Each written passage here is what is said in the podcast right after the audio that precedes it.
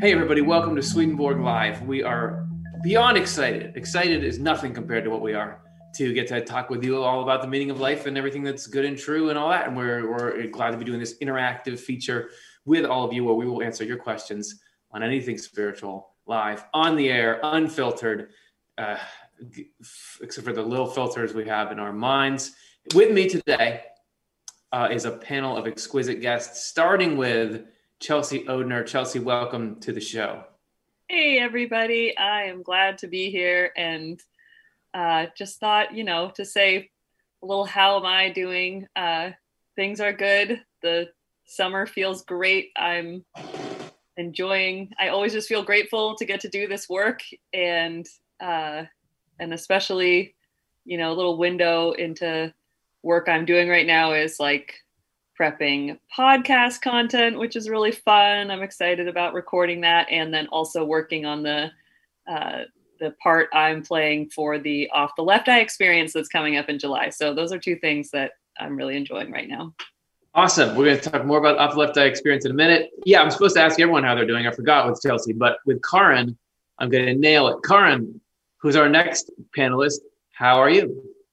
Hi, I'm doing well. We were having some downpours here in the Chicago area. I had a little flooding in my basement yesterday, but not not too bad considering what it could have been. And uh, it's not quite as rainy today. So doing well. Yeah, real busy at work. There's lots going on that we're developing for the future. So that's lots to think about, and it's great great to be working with this material in many ways.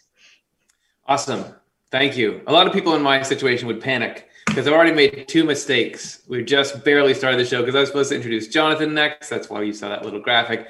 I introduced Karin. But look at how I just am calm and collected. It's just awesome. Jonathan is our last panelist. You already saw his credentials. Now all we need to know is how are you doing, Jonathan?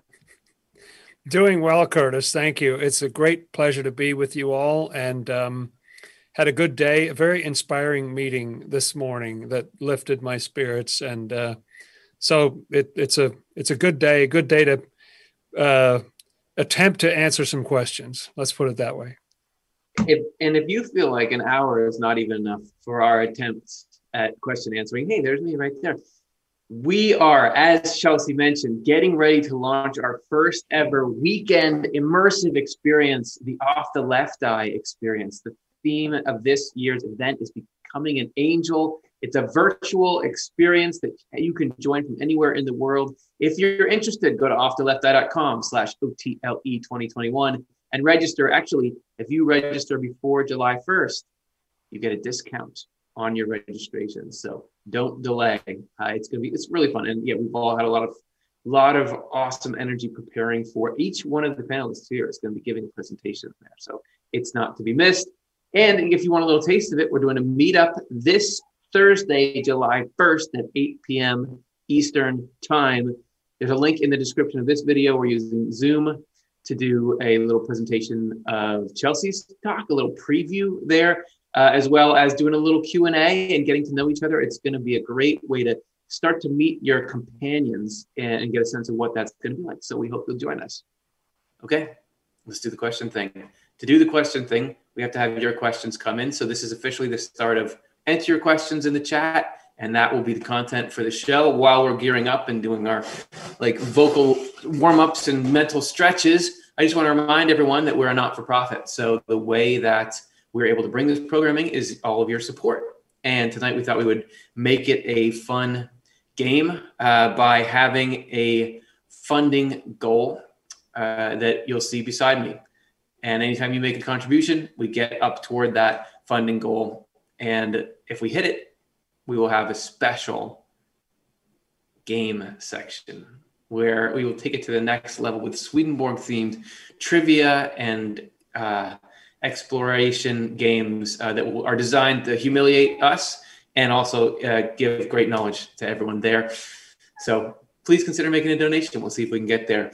Uh, I also want to also say one last thing. If you have somebody you're thinking of, I mean, the whole this whole show is is about the idea of the reality of the existence of the spiritual world. So get your memorial submissions. And we've been doing this thing the last few programs where if you write the name of a loved one that you're thinking of in the chat at the end, we'll just shout them out. And it's part of our firmly held conviction that they're they're still around uh, with us and, and just waiting for that reunion. Okay, so let's get going. And uh, let me read our quote for the day to kind of get us in the mood here and get us going from thinking naturally to thinking spiritually.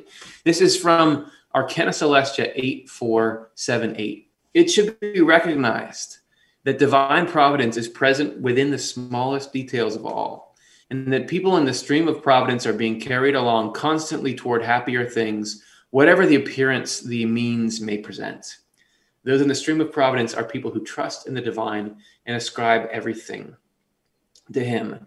Certainly in the running for the greatest thought of all time. Uh, it's one of my favorite Swedenborg numbers. So let's, with that sense of trust, yeah, do our best to answer these questions and just know God's gonna do what God's gonna do here. Okay, what do we got? Is there a, a first question? Oh, let me open up my little question thing. John Bishop asks, as to hypnagogic, lucid dreaming, med- meditative, OBE, and simultaneous, these are types of spiritual experiences from a show that we did. Which of the five types of spiritual experiences relates to a spirit guide that shows you a glimpse of life in the next world? Is that specific enough for you?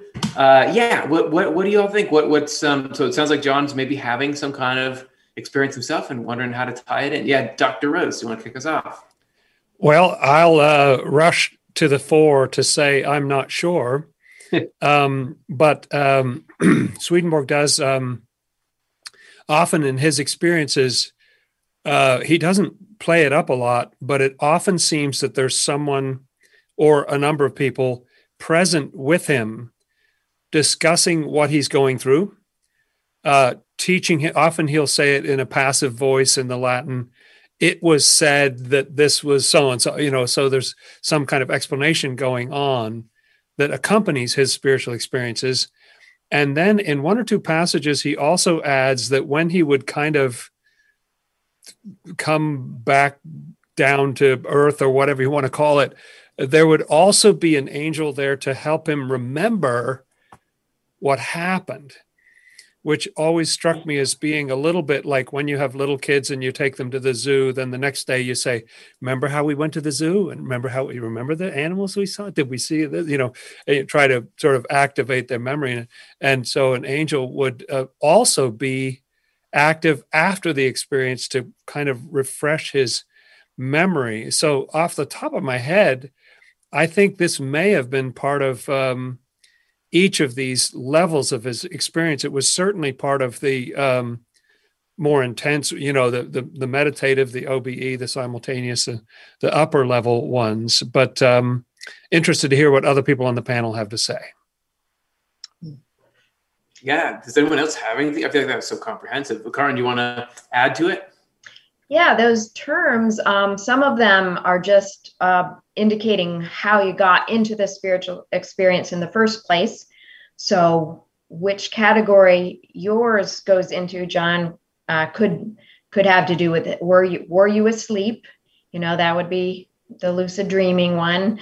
Hypnagogic, were you or were you between sleeping and waking? Those are both um, not actively sought you know like you were you were passive at the time and so it just came to you but if there was some meditation you were doing um, you know active actively then i would call that a meditative you know if it led into a spiritual experience that would be you know swedenborg would sometimes be meditating upon a particular topic and wondering about it and that would lead him into a spiritual experience so that would be um, so if that's what you were doing, I would call it meditative, maybe. Um, OBE, I think of OBE as more like you are you are seeing the physical world, but you're um, you know you're out of your body. I don't know if there's another way of using that, but I think of that as um, uh, feeling like you're flying out of your body and you're seeing seeing sights along the way. I don't know if there's another use of that. Um, and I can't remember what simultaneous means. I have to go back and watch our show. But uh, you know, if you if you were meditating and then that got into it, I would call it meditative. But but it does depend on what you were doing that brought you into it, what you would call it, you know, what category. So, what did simultaneous mean, guys? I can't remember. Was that just in reference to Swedenborg's experience, where he just describes being simultaneously aware and conscious and active in this world while he was able to oh. just carry on conversations right. at the same time, which seems like maybe the least common of of those right. like being being aware right aware of your physical surroundings but you're also hearing or seeing spirits at the same time. And Swedenborg right. even sometimes have spirits comment on the physical world around him or, or interact with it. Like they would try to some negative spirits tried to get him to throw himself under the wheels of carriages that were passing by. So a real in him particularly this blending of the two experiences. Okay, so if you if you go totally into that other world for a while in a spiritual experience, that's not a simultaneous. that's one of the others, and and depending how you got there, um, yeah, okay. yeah, I think that's a great point. Just that uh, I love that idea that all of those are entry points to the same spiritual world or the same you know capacity that we have in our minds for for that interaction with with spirits or that ability to get receive messages, whether it's through dreams or different things, rather than thinking that they're sort of different places or states. Like it kind of, they all can kind of hold that that possibility. So that's cool. Yeah, and that there's a number of ways that you can end up there. that's pretty cool. Cool indeed. Thank you so much, everyone, for your insights on that. And thanks, John, for asking that question. You may have noticed near the end of it, we had a donation up on the screen. Howard it's our first donor of the night. Thank you, Howard. We are a quarter of the way to our goal. We are making great time there. We are ahead of the curve. Remember, the only way to get the frivolous yet meaningful bonus games is to make these donations uh, before the hour is up. All right, the next question comes from Tara Ray, who asks I am wondering if the words fear and hate have meanings in the word different than how we might understand them. For example, fear God and hate others for the sake of me. It doesn't even say hate your mom and dad for for my sake. Uh, so yeah, I mean, could we please uh, sort that out a little bit because it seems a little harsh and a little confusing. Jonathan, what what what is uh, God trying to say here?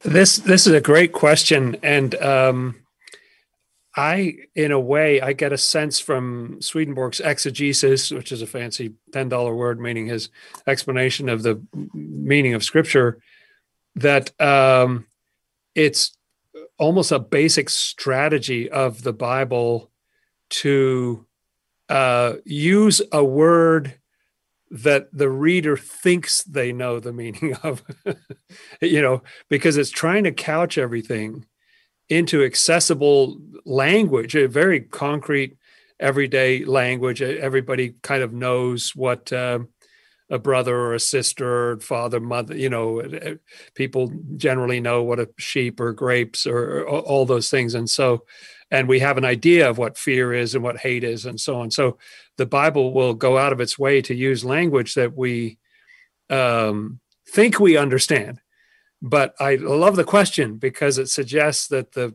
person posing the question is starting to well wait a minute. Fear the lord. Does that mean be terrified of of god? Does that mean something different? And i think that's exactly the journey as a good journey to be on let's put it that way uh, to start to question the meanings of these things because after a while you think wait a minute i mean does isn't it all about love? God is love. So how would a god of love tell you to hate your own family. I mean, real for real, and and um, uh, and frankly, I think Swedenborg uh, does some of the same thing. He'll use terms like grace or faith or repentance. Even the way Scripture uses the word love uh, would be another example. That uh, it doesn't necessarily mean the first thing you think of when when that comes to mind, uh, or it it has a different meaning and it may evolve in your had over time. And so Swedenborg will use terms like, um,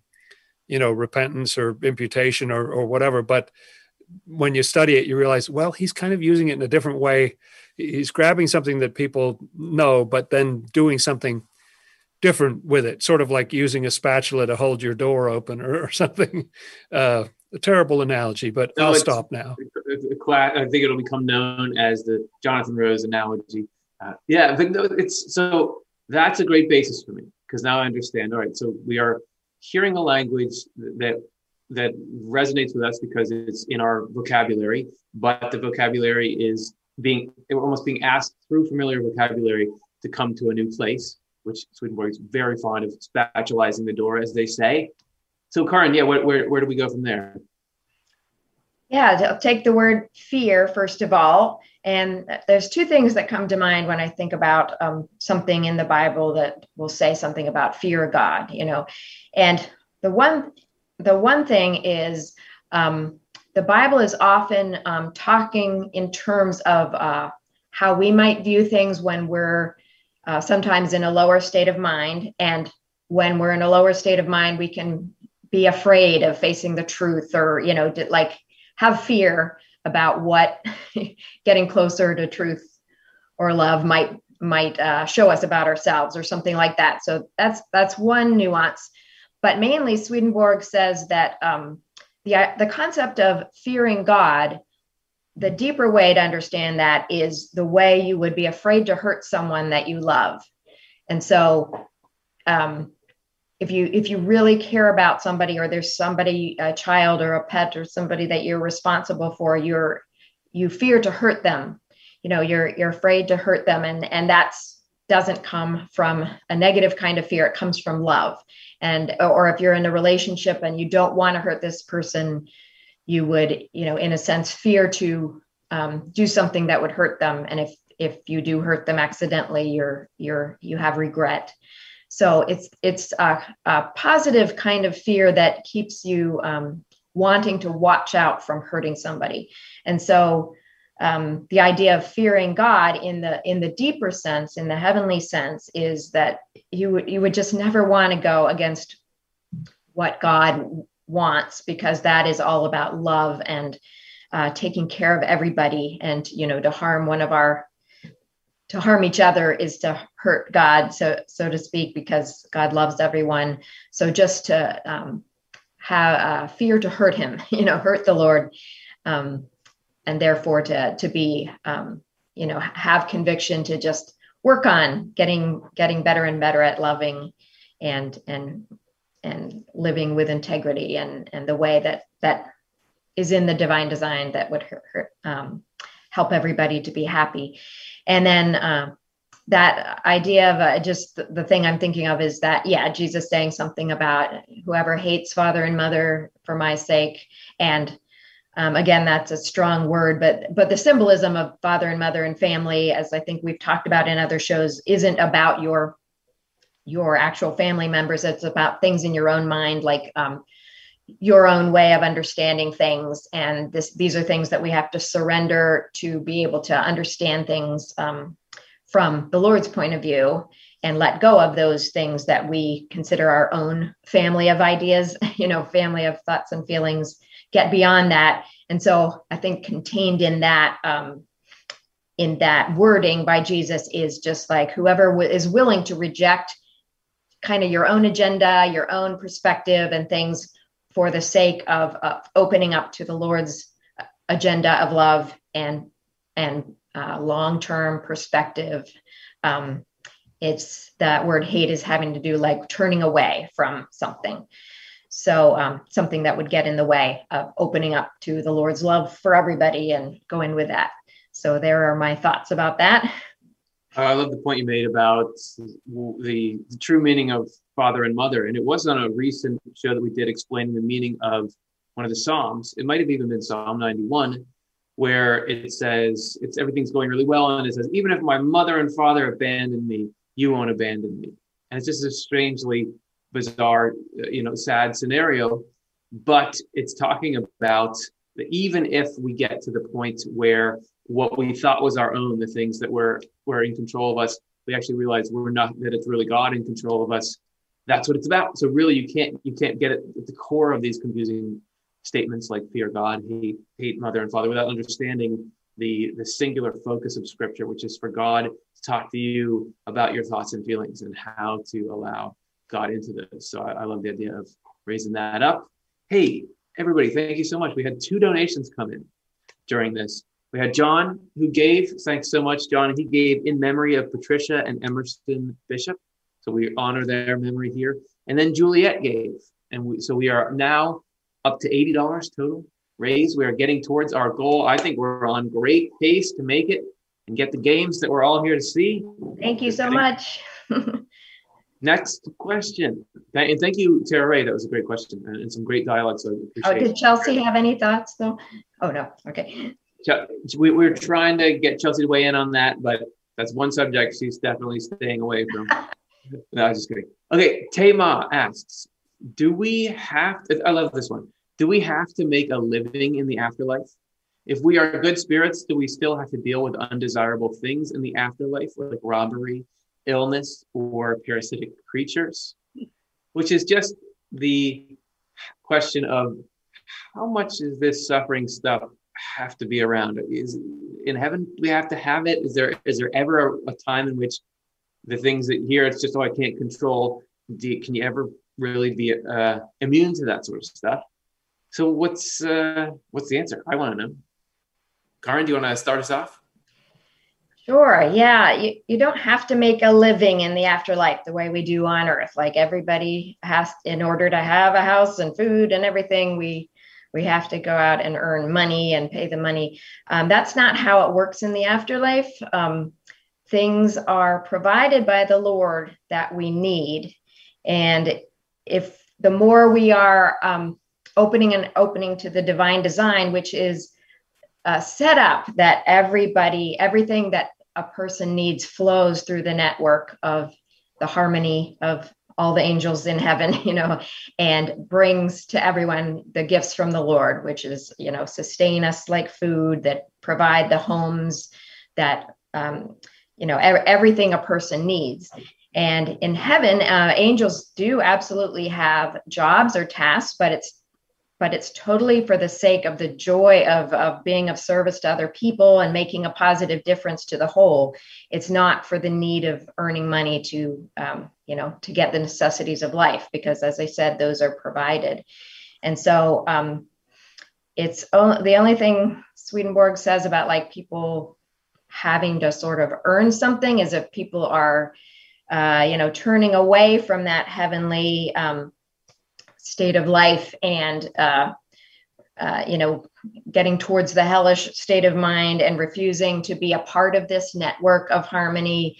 Um, there, there's, you know, sort of more of a like um, having to work to get some food is sometimes like um, something Swedenborg uh, describes, but it's not it's just because they're not in this flow. They chose not to be in this flow. And uh, the way it works is what in the afterlife, what you put out comes to you. So everybody who is just because of love, just um, provide, you know, giving to the whole receives everything they need. If somebody's cutting themselves off and just saying, I don't want to share or give anything, there's, it's sort of uh, messing up the system for them and they have to kind of be a little more compelled to be of some kind of service so that a flow can come to them so uh, but yeah as long as um, you know the system is set up that we don't have to earn money and earn a place to live and everything is just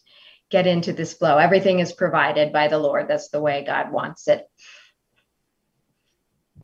Nice. Yeah that's was making me think of how in and I think you're sort of getting at this, Karin, where in the afterlife, as Swedenborg describes it, there's different realms and areas, and so the world of spirits, he calls it, which is midway between heaven and hell, is this enormous, expansive place um, that everybody goes first before whether they find their true home, um, and and then so I would think, and and he describes in the world of spirits that there's quite a lot of sort of spirit trickery that can happen and go on because you have spirits that are trying to manipulate people and you know do pull one overs on on various people for various you know ends and so it's like there seems like there is that capacity not that there's uh you know like Karin was saying that sort of the goodness, what's in your heart, is going to be a protective factor for all of those things.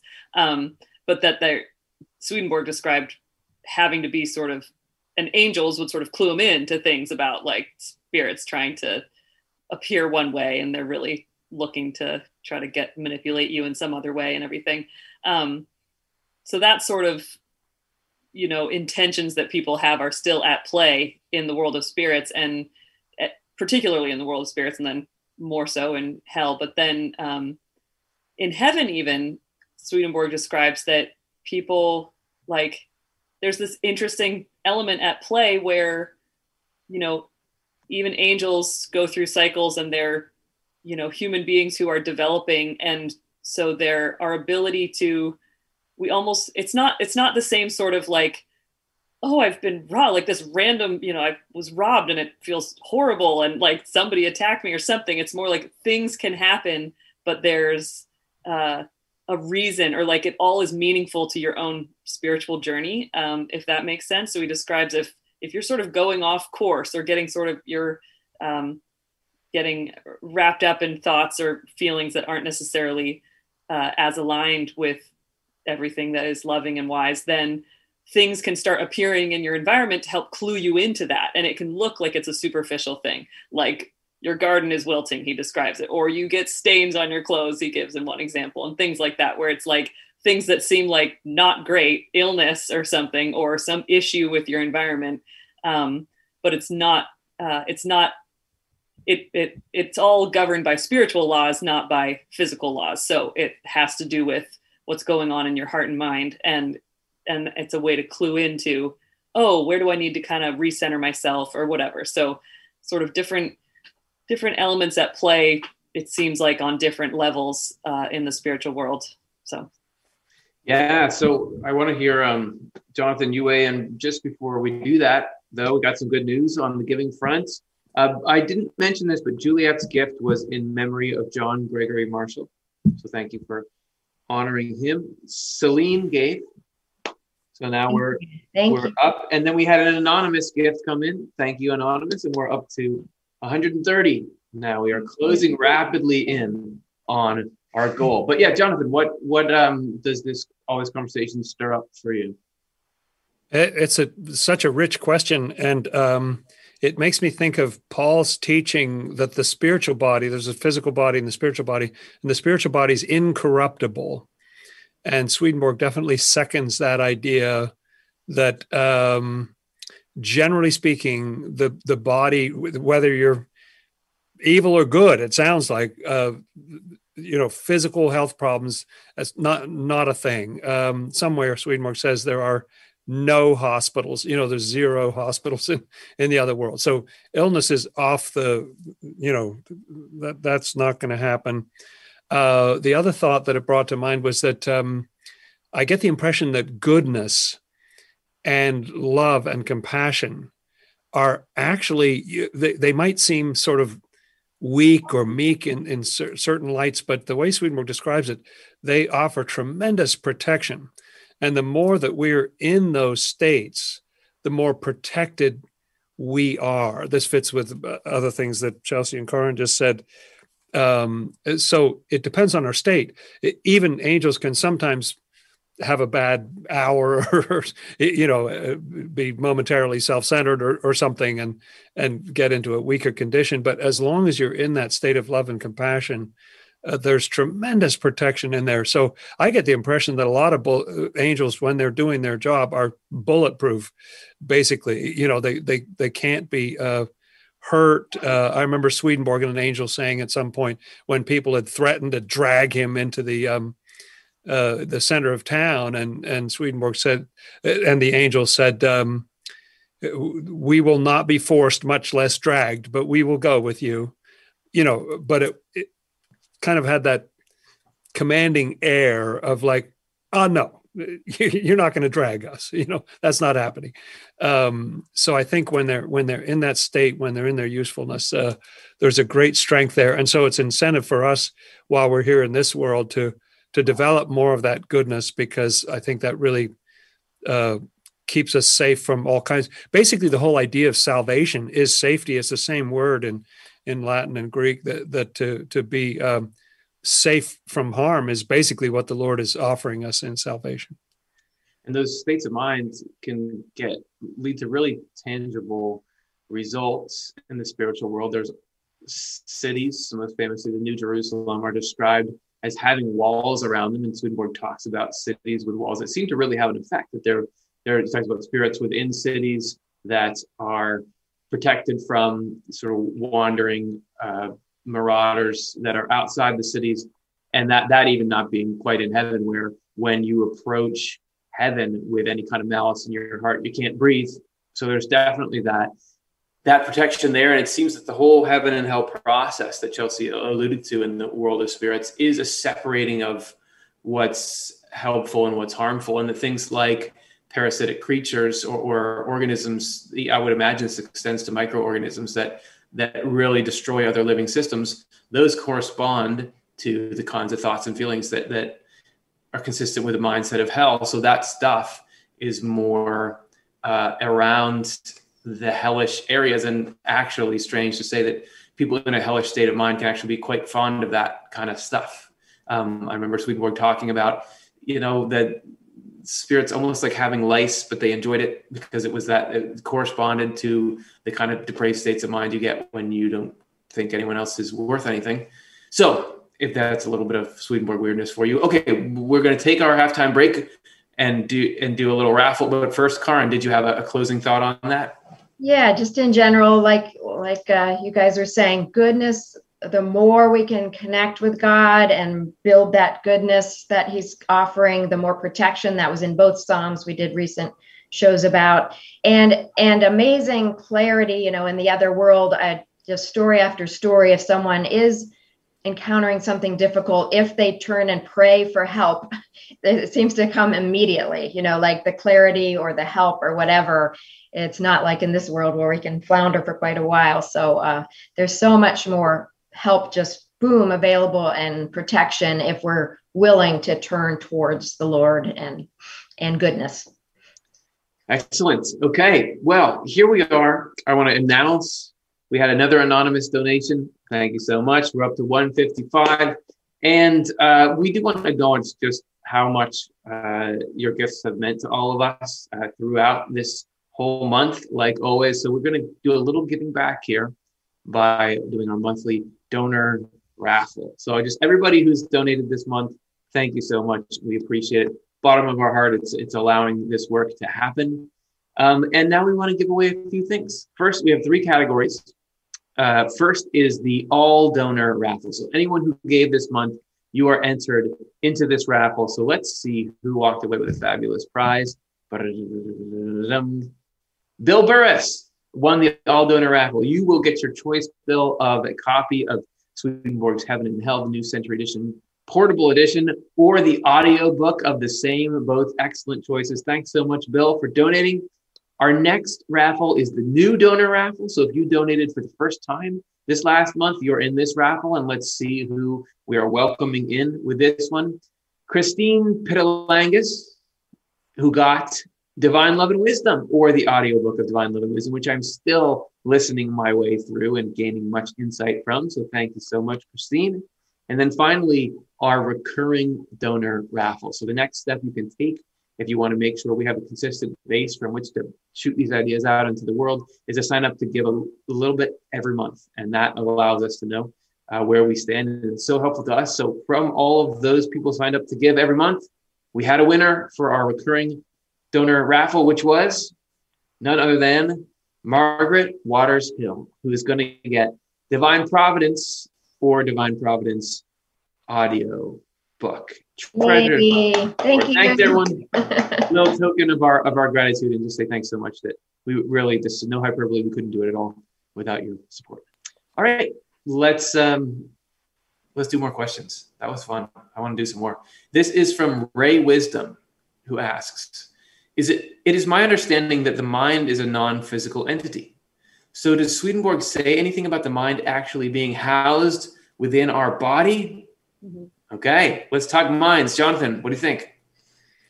Well, yeah, it's a great question. And he definitely uh, supports that idea of the mind being a non physical entity and eternal, um, indestructible a- entity at, at, its core. Uh, is the mind housed in the body? This is something that Swedenborg pursued uh, even before his spiritual eyes were open. He was fascinated with this question of how does the mind and the body interact? A lot of philosophers were thinking about that intensively at that time. What Swedenborg finally came to or was led to see was this idea of correspondences that uh, some people sort of think of um, angels as being up in the sky somewhere, like the heavens are just out there in the universe in, in a galaxy or something. Uh, Swedenborg said, no, there's an entire non physical realm that parallels this physical realm, and they're intimately connected through this uh, quality called correspondences, which is that they perform the same function in these two separate worlds. You know, everything in the physical world is physical, everything in the spiritual world is spiritual. And we happen to be creatures that bridge both of those worlds. So our minds and th- thoughts and feelings are non physical. Uh, Swedenborg gives an example the fact that you can think of someone with love who's on the other side of the planet, and it doesn't take all day to sort of call their mental image, you know, up in your mind. It's instantaneous uh, because the mind is not restricted in time and space the way the body is.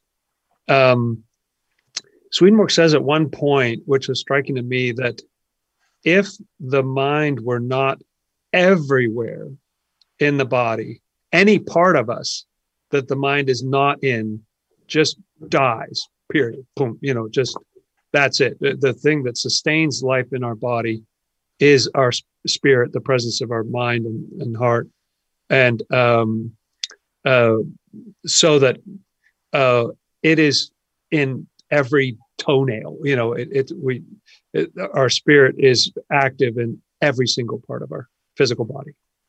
Can we just get a definition of life? The life is has a mind within it because if there's a part of the mind that's not in our body, I just know this because I was for a couple of years I was studying biology in college, and they don't. There's the, the definition of life is not really succinct. It, there's not like one clear factor that makes something alive versus not alive. They have to say, oh well, it's it's made up of cells. It grows and divides. It responds to its environment. It can use energy. So if there is this one element, which is that there's a mind connected to it, and what it isn't, anyway, that would be very cool. Uh, other thoughts uh, on that, uh, Karin? Yes. Um, it's interesting that though the mind is not physical, um, to my understanding, the mind actually is the spiritual body. Like when we leave our physical body, our mind, our feelings, and our thoughts exist in a spiritual body. It's kind of like they are kind of the same thing. I mean, there's there's levels and layers to it all, but uh, so you can kind of think of your mind, uh, your the, yourself, your consciousness as us having a spiritual body that is um, interacting with your physical body. So in that way, it's maybe a little easier to picture how all your, you know, that whole spiritual body is connected to your physical body because they are in the same form so to speak. And your your spiritual body which is your mind is is giving life to it all. So that's just maybe a way to picture it. Wonderful. Yeah I, well it's great to have a sort of a template in the mind for oh how do these two parts of me interact? And you know that the brain matters if your brain gets damaged your mind obviously doesn't come through in the same way but i think that's what swedenborg is describing that it's it's a lot like i'm, I'm looking at uh, the computer and the monitor that I'm on that if the monitor is damaged, you can't see what the computer is trying to send you. It doesn't mean the computer is damaged, but definitely my experience of it would be. So, similarly, um, the, we're not trying to discount the role and importance of the physical body. And it's, it's the thing that allows us to be here and the thing by which we get to know each other. So it's very cool, but it's it's not everything. Hey, I just want to say we had another anonymous donor chip in, and we had, we were up to 180. But then Jonathan gave, and we've now smashed our goal. We are at 210. So we will be doing the games. The games. And if you haven't seen the games, nothing can prepare you for the ferocity of the games. Um, all that said, you, we, we still, any dollars that come in now are still go to support the programs just as much off the lefteye.com slash donate if you want to help the material get out into the world. Thank you so much, everybody. We appreciate that a ton. And so let's keep on chatting. Chelsea, did you have some thoughts about this? Yeah, I just wanted to say that we have that show, How Spirits Are Connected to Your Health, that really kind of digs into like, uh, and, and we have the show called Your Spiritual Body um, that goes into the details of what Swedenborg describes how our mind really is throughout our whole physical body, but through that, uh, through correspondences and how each part corresponds to, you know, some part of our spirit. And, um, and so the spiritual body is made up of the substance is love and wisdom and whereas our physical body is made up of uh, matter obviously and so um, those two episodes would be great resources to dig more into this topic Absolutely. A good good call on connecting those. All right. Hey, let's get into let's change gears here and get into a really fascinating discussion about mental states. I mean, it's sort of the same gear, but this I guess this ties really well in with the previous one and what we've been discussing. I guess it's like saying, can we take those ideas and apply them to a, to a pretty extreme situation? Gabriel, Gabriel or Gabriel asks, what has happened spiritually to someone who is considered a real psychopath or a real sociopath? Does everybody feel like they're familiar with what, what's a psychopath and what's a sociopath and what the difference is? If not, I've pulled up articles. Do you want me to give, give you a little something? Um, the key difference between a psychopath and a sociopath is whether he has a conscience, a little voice inside that lets us know when we're doing something wrong. A psychopath doesn't have a conscience. If he lies, if he lies to you so he can steal your money, he won't feel any moral qualms, so he may pretend to. A sociopath typically has a conscience, but it's weak. That's from WebMD.com.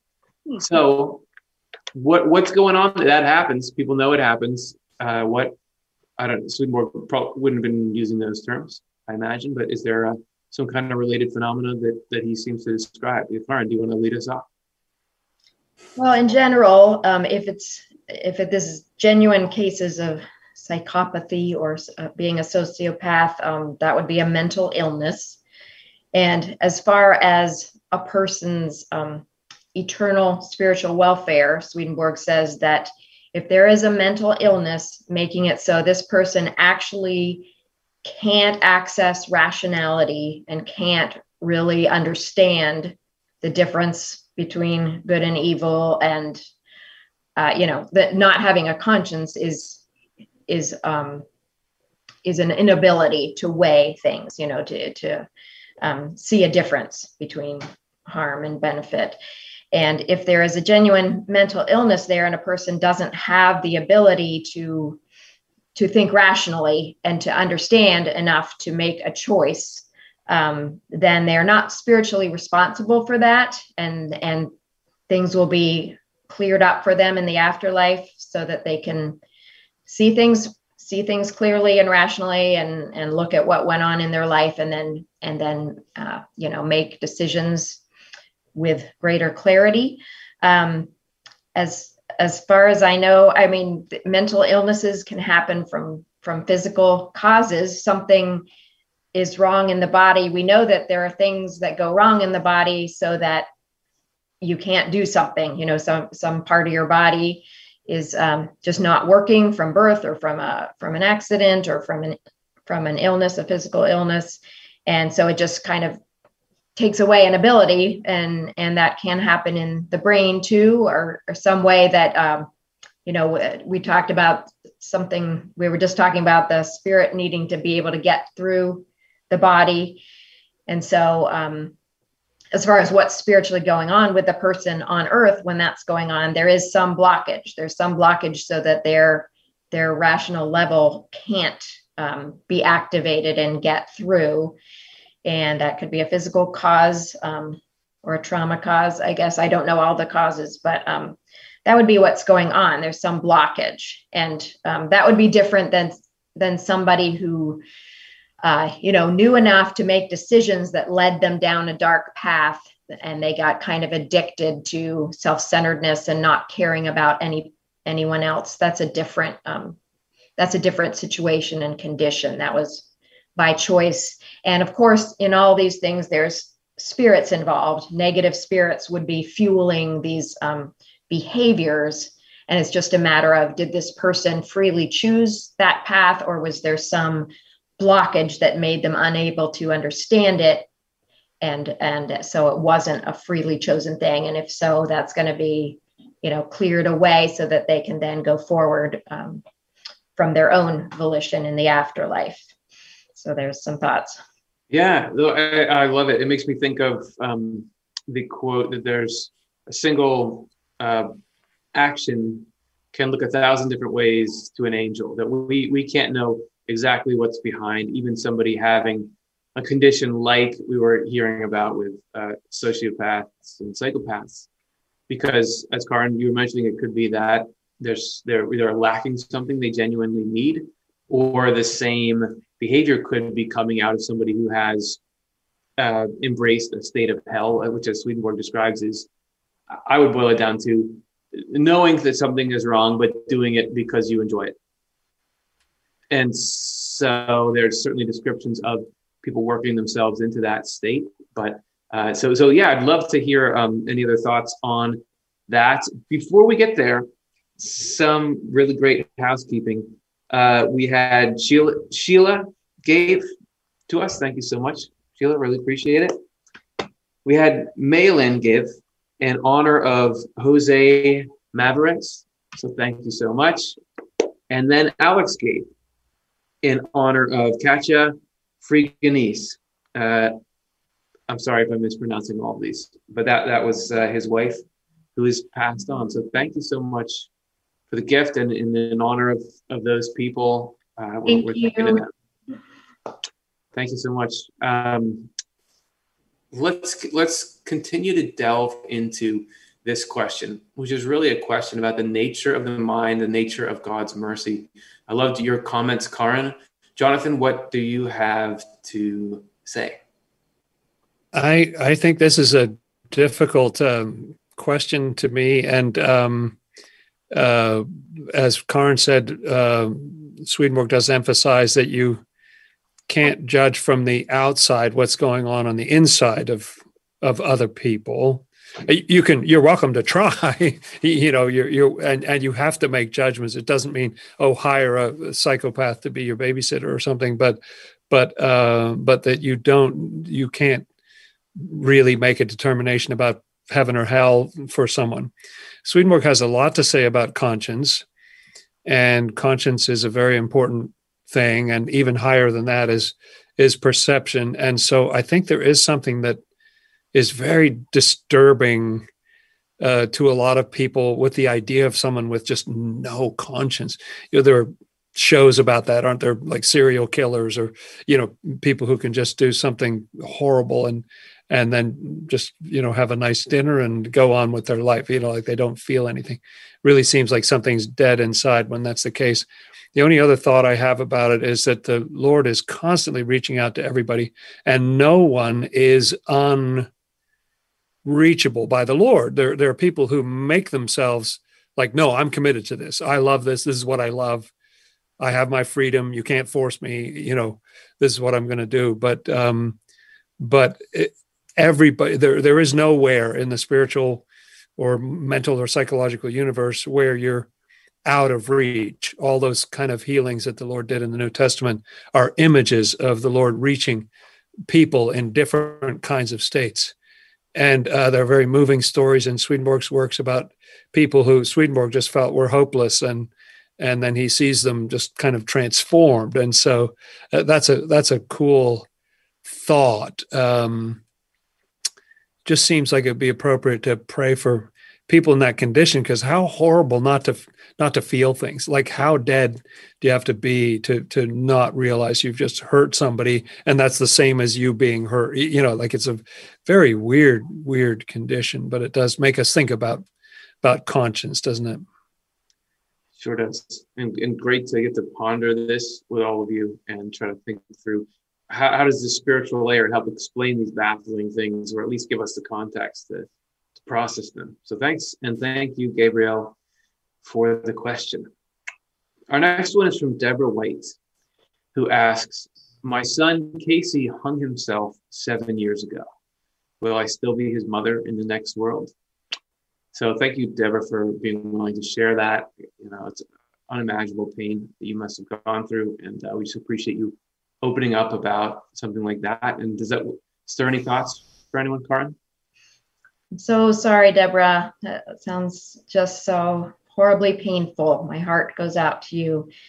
And you will absolutely be reunited with him. And what you, uh, you know, sort of lost temporarily between you and Casey can be healed and restored um, your your relationship was interrupted due to pain he was in for for whatever reason. And uh, I I feel for you feeling what you what you lost and the opportunities but but nothing is ever lost that is of love. You know it, we so often get things interrupted in this life in various ways in relationships and and uh, efforts and things. And everything that everything that matters and is a part of love like your the love between you and casey that's still there that will be restored and healed. And you you can you will find each other when it's your time to cross over.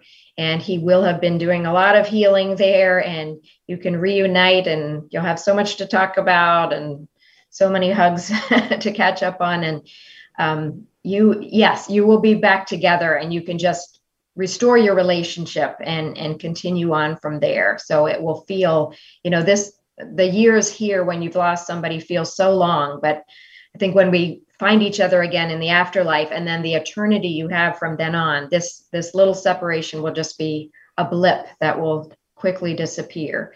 So yes your relationship will be restored and and you can continue Thank you, Karin.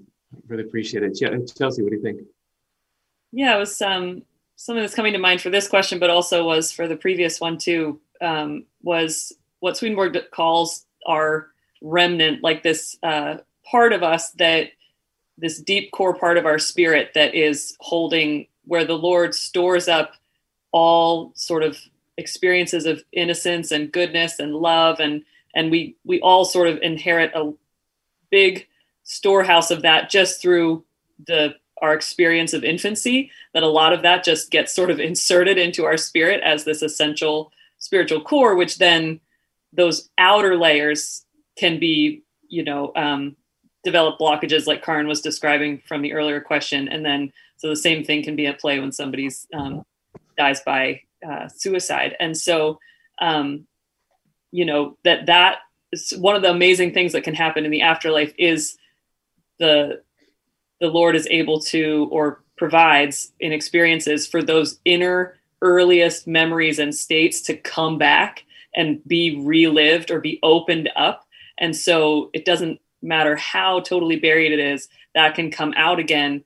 And you can be, you know, it's the same way in, I imagine it being like in this world when we smell something that just brings back the experience of an earliest memory and you're just there. And um, there's that ability to sort of fully re-inhabit and experience the feelings and emotions of early precious sort of innocent states. Um, and and so that that could be i could imagine could be one of those things that's at play when the lord and angels are helping to enable healing to happen in the afterlife and reconnection between you know you and your son is being able to relive and really still have those those experiences and have them heal the relationship. Wonderful. Yeah. Uh, I am reminded of Swedenborg describing families from the ancient church, the most ancient church that he talks about, which you know lived thousands of years ago, and he talks about seeing them together, you know, living in the afterlife. So there can certainly be those bonds can be much stronger than these few years that we have in this world. And so again, just thank you for being willing to share that. And, and, you know, I would like to think that, that Casey's you know been with you this whole time and and still sees you as his mom. Okay, let's let's do another one. I think we have time for another one last question. This is from Pamela Lillyblad, who asks: Does Swedenborg talk about the second death in Revelation? Are evil souls who continue to reject the love of God separated from God eternally? So more confusing language in the Bible. What is the second death that we're being warned about? Um, and can you really be? Do you ever lose your your chance, Jonathan? What, what do you think? I, will try to answer half of it at least. Uh, uh, Swedenborg does talk about the second death in the Book of Revelation, and he talks about it as meaning that there is a physical death uh, you know, the death of our body when our spirit crosses over. And the second death is a what you might call a, a spiritual death. There, there's no there's no death death in, in Swedenborg's uh, theology, um, meaning everyone continues to exist, you know.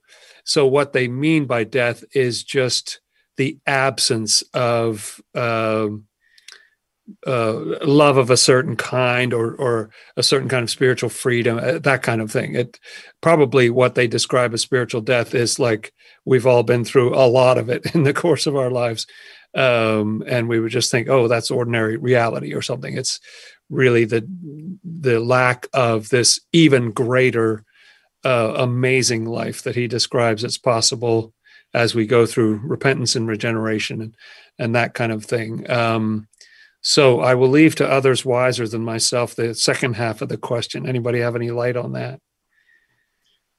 Um, I'll con- continue, and yeah, I mean the simple way the second death is just the the state of hell, just the state of rejection of God, um, because heaven in the Bible is called land of the living. You know, life is getting close to God's love and wisdom, so death is is blocking that off, willingly blocking that off.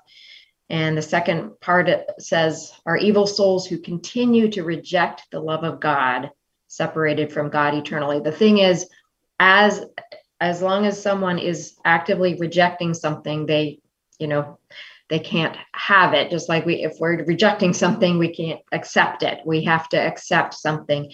So as as long as some a, a spirit is rejecting uh, God's love, that they um, are in a state of hell. And the Lord continues processes to to lead um, you know evil spirits or people who have turned to evil to break down that that rejection you know break down the um, passions that resist and reject heaven and so there's there's a constant effort by god to break down that resistance but it has to go along with um, the willingness of the person and so that's the only you know that's the only um, way it can happen according to the rate of of the willingness of the person. And swedenborg says some things about people being led a little closer you know like out of worser evils into a little bit lesser evils and gradually a little bit closer to god. So the lord is is never stopping that effort to try to um,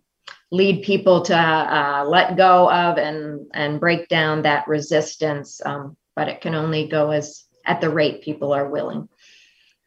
And separated from god but there's levels to that. I mean you, you can't be separated from god. You you would cease to exist.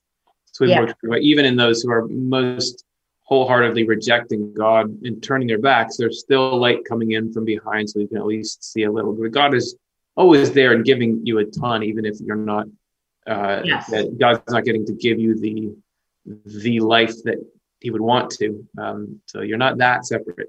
Um, right. Hey, look at us. We're like all the way at the end of the. We got to get to. Um, we just keep doing questions forever, but we've got games to get to. Before we do that, let's get to our thought brings presence segment. We had said in the beginning that we wanted to.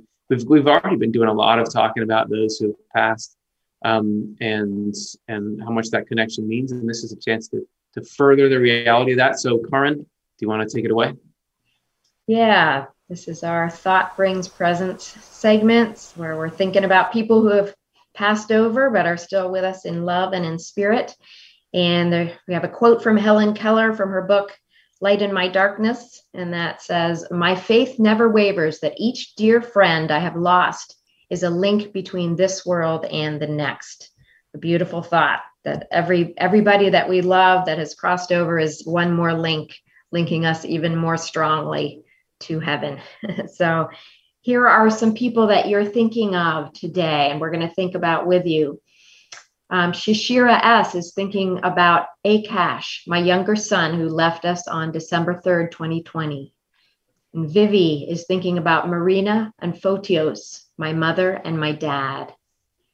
Colin Vickers is thinking of Stacy Draper. Shout to my uncle, Stacy Draper, who struggled a lot in life and may have been murdered. Aw. Jocelyn Stuff is thinking about Matthew Dale Stuff. Tina Hanson is thinking of my little sister Angela. Angela is on my heart today, past 1997 at age 25. Deborah White is thinking of my son Casey, who passed away in 2014. Mayelin Soto is thinking of Jose Mavarez. My husband, Jose Mavarez, passed away last November, and watching you guys really helps me a lot. I miss him very much.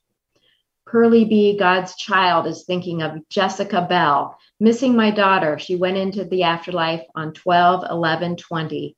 I'm missing her so much, really longing to hear her voice and see her in my dreams.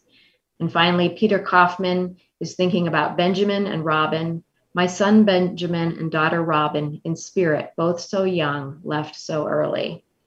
Ah, well, we're thinking of all those people with you and sending love to all your families. Yeah, thank you so much. We appreciate you being willing to, to share that with us. We have a feature uh, on our website, which is our uh, tribute wall. So if anyone who's donated $25 or more and you just, as a token, want to put someone's name up there, uh, you're welcome to do so. We have an in honor of, in memory of, just another way that you can put their name out into the world. I, I urge all of you to go check it out and see the people that uh, other people are thinking about. All right. Thanks, everybody. That was awesome questions and awesome discussion. And now it's going to get real. It's time for the games. And the games start with grading Swedenbot.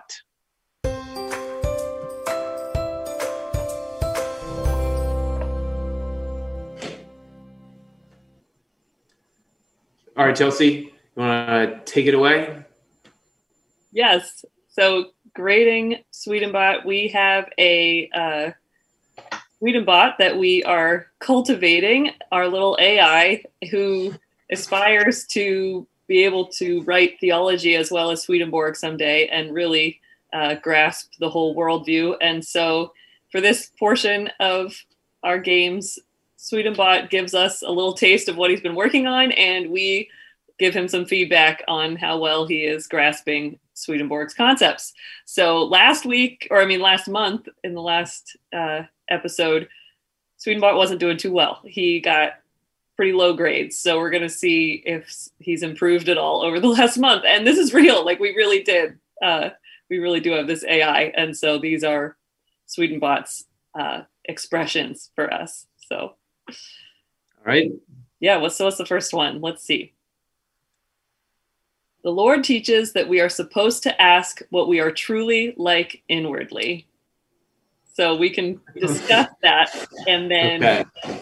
give give Swedenbot a grade. So the Lord teaches that we are supposed to ask what we are truly like inwardly. That's interesting. Would, would Swedenborg say that? Uh, so my first thought is conceptually, I don't think we're going to have a major issue here. It's not the way that Swedenborg would say it. Sir, right? No. Yeah.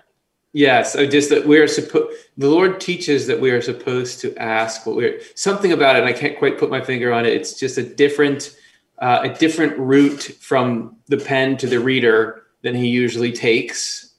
Right. Um, yeah, it's right. It may be worded a little differently, but I think, like you're saying, the concept is aligned like we are supposed to ask ourselves what what am i really like inside and uh and ask the lord you know like for help to do some introspection and really look at our motivations and things like that so I, i'm feeling like the concept is seems pretty aligned with what Swedenborg would write. Yeah, it is really hard to analyze, isn't it? To to try to figure out what what is not quite right about it. What doesn't quite pass the sniff test as Right. true Swedenborg. Uh, there's something about teachers that we're supposed to ask. It doesn't say who we would ask. Are we supposed to ask the Lord or ponder ourselves? Right. we are invited to ponder for ourselves what we're truly like. We're also told sometimes that it's hard to tell and, and all that. Um, but I think Swedenbot has come along in the past month. It's been working hard. this is what it is. It's this. It's the supposed, like that. Like Oh, we just yeah. we should we should do that. We're supposed to do that. Swedenborg is so adamant about giving the reason for everything that, that we need to ask this because of this because there's Yes. not this um, blind-ish obedience. So to say we're supposed to do this, it's really more like a physics lesson. Usually, it's like you do this or else this happens, or because of this, this. To just say, "Hey, we're supposed to do this," I think Right. that's what's, what's getting it wrong. I, but this is good. I mean, I would. It's got to be at least a B, right? I think B. Yeah, B is what came Good, to my good mind. solid B. All right, Swedenbot, getting better. so we've got one more uh, to consider. So that's a good one, Swedenbot. So here's the next one. People who have been regenerated are devoted to the divine design. That's an AI. That's that's, that's good. I think that's an A. Yeah. Yeah. Well, I, I I'm I'm I'm not so sure. I I, I think most of it's good. The- Simon the word- Cowell over here. yeah the, the word should i adopt a british accent the the um the um the the the word devoted is my problem um Hmm. i think it, they are people who've been regenerated are have followed the divine design you know Hmm. devoted to sounds like you are intellectually gung ho about it, or you know, like yes, I'm a fan, or, or something. And uh, I don't think he would quite say that. Oh, you're saying it's So- not precise and like his definition, this second statement about your state is not precise enough. That it's a little too much of a like a um, sounds sounds cool, but it's not technical enough. Yeah, yeah, that would be my. Oh, So I that's- I yeah. would vote for a B. I know we don't have pluses or minuses in this game, but Yeah. but I'm a curmudgeon. Ooh, and we've got that's that's the translator speaking. So I think maybe we gotta listen to Yep. him, right? So B, all right. Double B. B, Swedenbot, good work. But it, but it's good, better than better than last time. It definitely is. Yeah. All right. Thanks everyone for playing uh, Grading Swedenbot. And now we'll move on to our next game. Oh, oh, do we have the, uh, the Really good. it's called. Oh. Yay! It's time for a guest at Swedenborg. Oh, I'm not looking. the answer was there. Did it show? Is it still showing? It's still showing. Oops. Oh man, we Okay. might have a. we have a little technical difficulties. so the, I, I already saw that it says infinite in it, so I know No, I'm in guessing variety. eyes. Yeah, so it might have just been given away too much. Okay, well, should we skip it? What do you? What do? You, uh, Yeah, we, we, we have that. Just makes people get a lot of elevator pitches.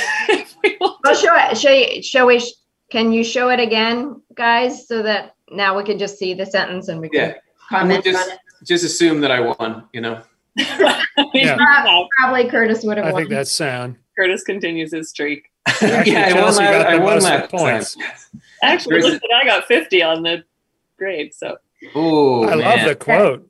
There is an infinite variety of good activities in heaven. Well, it's a wonderful concept. So just spend a moment uh, acknowledging that that Oh. anything good that you know there is just infinite ways that we can find to engage in goodness in heaven and that's why heaven will never be boring. Sometimes people wonder is heaven going to be boring? There's you know what is there to do? It's just infinite. There's just every moment there's something new. Every day there's some new aspect to the the thing you love to do that you can dig into and learn about and apply and try. And so it's it's infinite and the variety is infinite. So everybody's got their unique angle and take on on contributing to the to the greater good yeah. It reminds me of Swedenborg's statement that uh, the number of occupations in this world is is very narrow in comparison with what goes on hmm. in heaven. And I love that idea that there are, you know, that a lot of people have to do jobs that they're not that crazy about. You know, maybe they're ha- happy to help people, but it's not their favorite thing, or they feel like they have more to give or something. And I, I love the idea that in the other world, uh, you'll get like a custom made job and it'll even keep evolving and keep getting better over time. And the people you work with, uh, the whole thing will get better and better. Um, so I love that idea of like a much vaster employment situation where yeah. as we said before it's not to make a living to make a mere living but but uh, for your real usefulness what's the unique thing that you can contribute to the whole? And uh, and there's no no limit to that. There's there's room for for you even if you don't totally fit into this world the way you might like.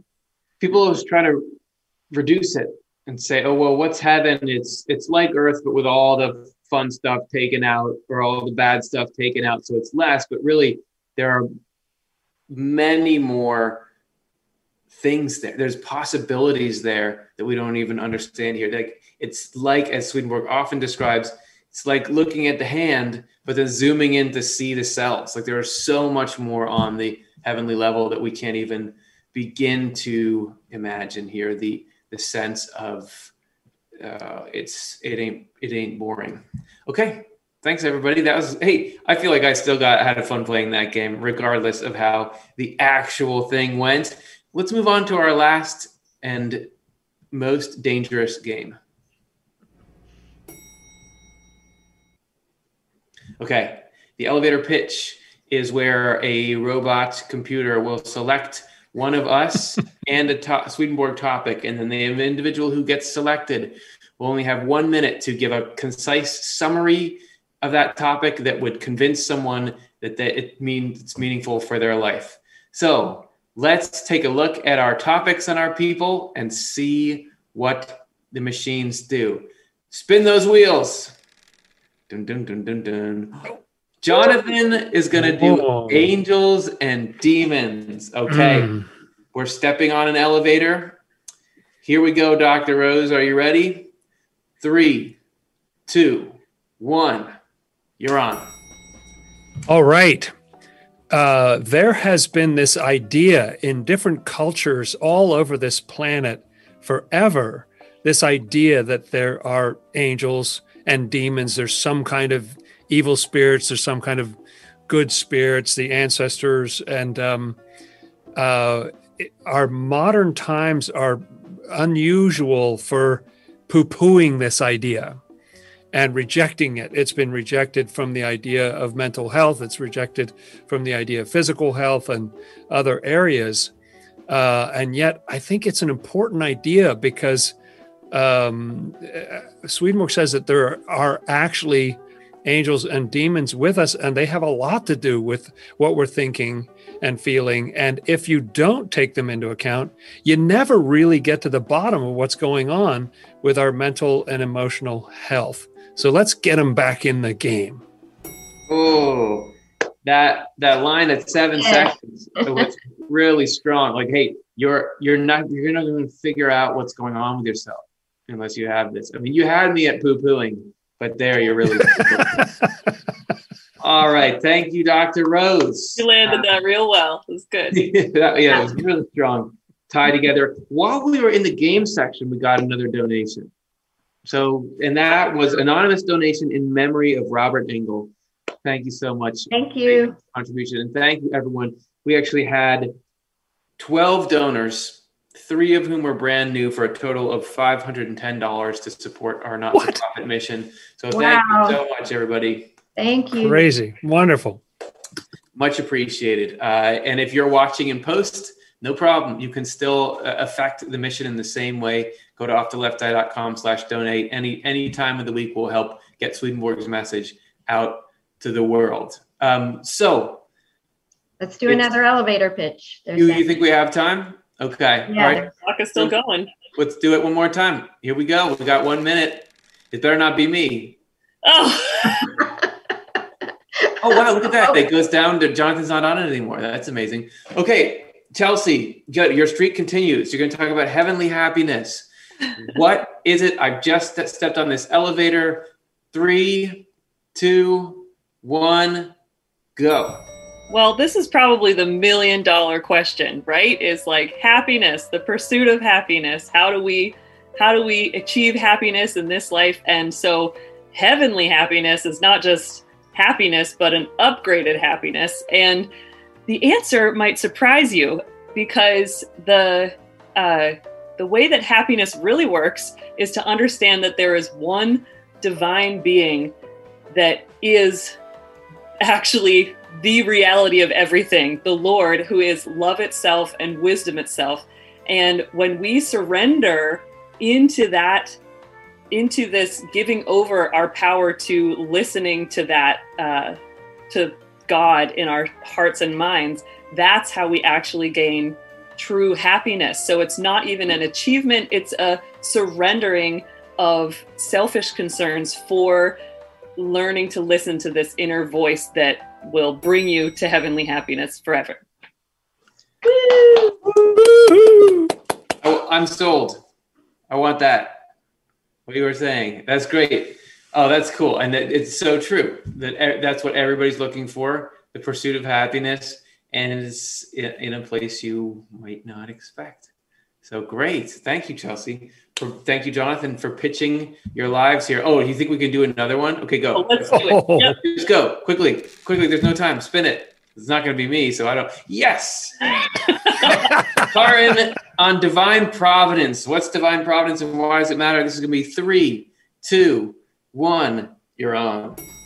There is a divine design. There is an ideal plan and structure for life and existence that flows perfectly and beautifully and brings happiness to all. And divine providence is the efforts of God to bring things back into the divine design. So we are given free will as a human race because we wouldn't be human without it, and happiness couldn't be real unless we freely chose it. Um, but when as we get out of the divine design, things get awry and messed up, and there's troubles. And so divine providence is taking every situation and trying to bring good out of it, trying to bend us back towards good, to choose good. And so providence is guiding everything in the direction of back to the divine design, to heavenly happiness. And his divine providence is working in every one of your lives every moment. Thank you. Oh, I'm in. Whoa. That's right. Wow. Well, so, how, how does Providence relate to having three elevator pitches? Yeah, really. well, I think you can see there's Providence in that there's only me left and ooh, we're out of time. So the Lord, like this, is, is the Lord protecting me or not? Right. So Wow, that was so cool to get to hear those. And i'm feel I feel really uplifted. I feel like I believe in providence that they can lead me to heavenly happiness and that there's angels there to protect me from the demons. I feel like, man, this was a weird elevator ride, but I'm glad I got on with all three of you. Uh, okay, well that that's our show for today. Um, yeah, thank you everyone for your questions and your your donations and your willingness to share and think through this stuff with us. And thank you to the panelists. Chelsea, great to see you here today. Oh, thanks. It was really great to get to be here and listen to the whole panel's responses and just share in the wondering about these questions. So I'm glad to be here. Jonathan, thank you so much for hanging out with us and for your, your wisdom and light. It was a real uh, blast, and um, I'm so grateful to the donors and so grateful to all the people engaging in the chat. Uh, it's just a very fun thing to be part of. Thank you. Yeah, and thank you so much, everybody, for your presence, for your donations, for your thoughts and questions. It's wonderful to hang out with you. I'm very grateful. all right. We'll do it again in a month. Every single Monday, there's new content on the Off the Left Eye YouTube channel. Check out our Inside the Left Eye podcast wherever you get your podcasts.